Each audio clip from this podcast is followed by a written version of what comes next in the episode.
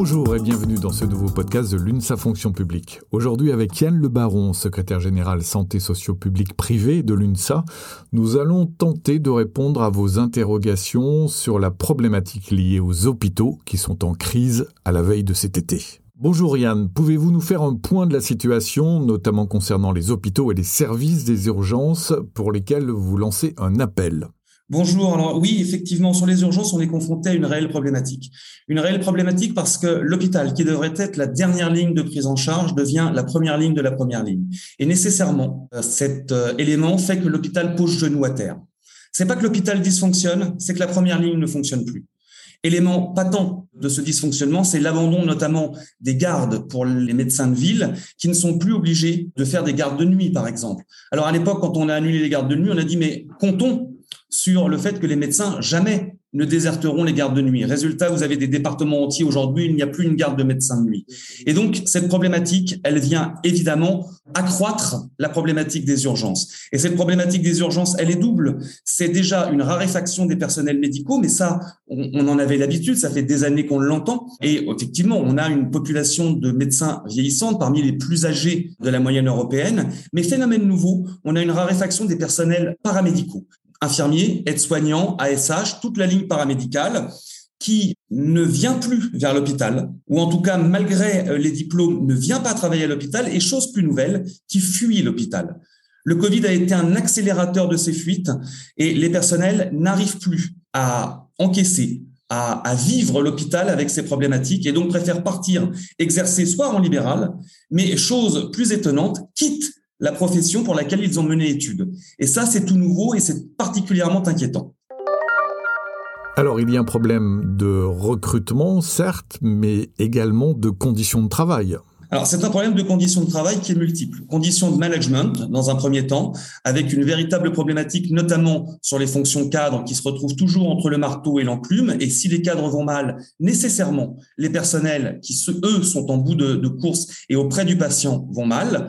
Deuxième problématique, c'est effectivement le problème de conditions générales de travail, conditions matérielles. Il n'est pas admissible qu'aujourd'hui, les, les soignants, les administratifs, les techniques courent après du matériel usuel en permanence, s'épuisent à essayer de trouver ce qui était le commun il y a encore 15 ans et effectivement une problématique de bâti, problématique plus, plus large des, des, établissements publics de santé qui sont vieillissants, qui ne sont plus nécessairement adaptés aux méthodologies et aux conférences de consensus sur les techniques de prise en charge modernes. Et naturellement, ces trois éléments conjugués font qu'à un moment donné, il y a une véritable problématique large de conditions de travail qui doit être ouverte et traitée et pas seulement survolée.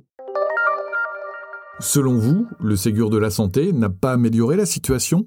Alors, le Ségur de la santé a amélioré les choses. Et aujourd'hui, enfin, l'UNSA et la Fédération UNSA Santé Sociaux Publics et Privés est fière d'avoir signé le Ségur parce que c'est une augmentation qui est non neutre. C'est-à-dire, c'est 183 euros pour tous les personnels du secteur sanitaire.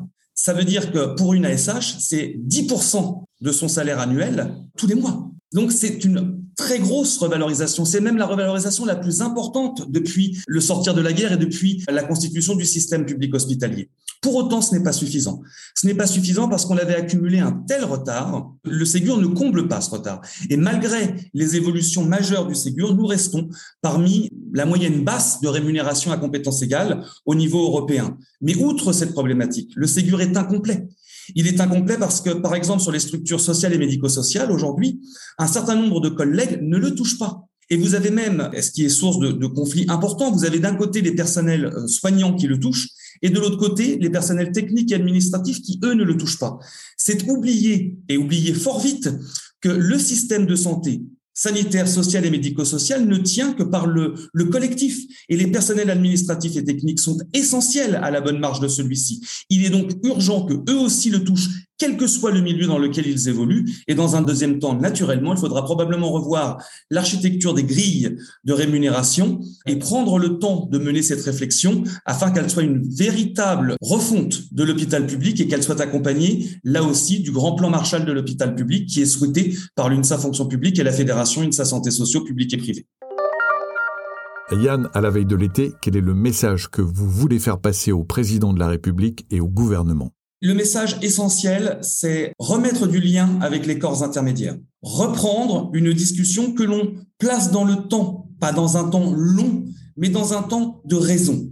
travailler les sujets sur le fond, ne pas répondre à l'urgence à coup de primes catégorielles, ne pas répondre à des situations en disant hop, une prime, une solution. Ce n'est pas vrai. Il faut prendre le temps de réfléchir l'architecture de manière globale, de mener une véritable réforme qui repositionne l'hôpital public pour ce qu'il devrait être, ce que les ordonnances de 47 avaient souhaité, ce que le CNR avait souhaité, c'est-à-dire une prise en charge de la population, qui que vous soyez, sans distinction aucune, et ce, 7 jours sur 7, 24 heures sur 24, 365 jours par an. Les administrations qui mènent ce combat sur ces amplitudes, avec ces techniques, avec ces spécificités humaines, sont rares, et il convient aujourd'hui aujourd'hui de repositionner l'hôpital pour les 50 ou 60 ans qui viennent. Merci Yann Le Baron, merci à tous de nous avoir suivis pour ce 16e podcast de l'UNSA Fonction publique. Abonnez-vous pour le recevoir tous les mois. N'hésitez pas à nous laisser vos questions ou vos interrogations sur le site de l'UNSA Fonction publique.